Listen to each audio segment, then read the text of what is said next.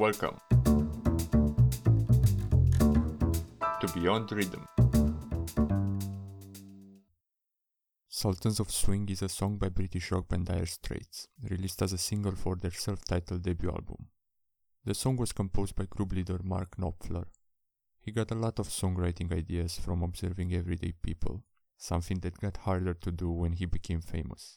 For Sultans of Swing, Knopfler got the idea after watching a lousy club band perform. It was a jazz band, playing in the corner of an almost empty pub in South London. At the end of their performance, the lead singer announced, Good night and thank you. We are the Sultans of Swing. Knopfler found the contrast between the group's dull appearance and their fancy name amusing.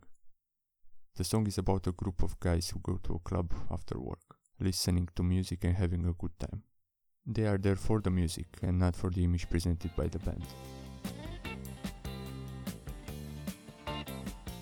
What is your opinion of the track? Let me know in the replies on ykyz.com or on Twitter at Beyond the Rhythm. Thank you for stopping by.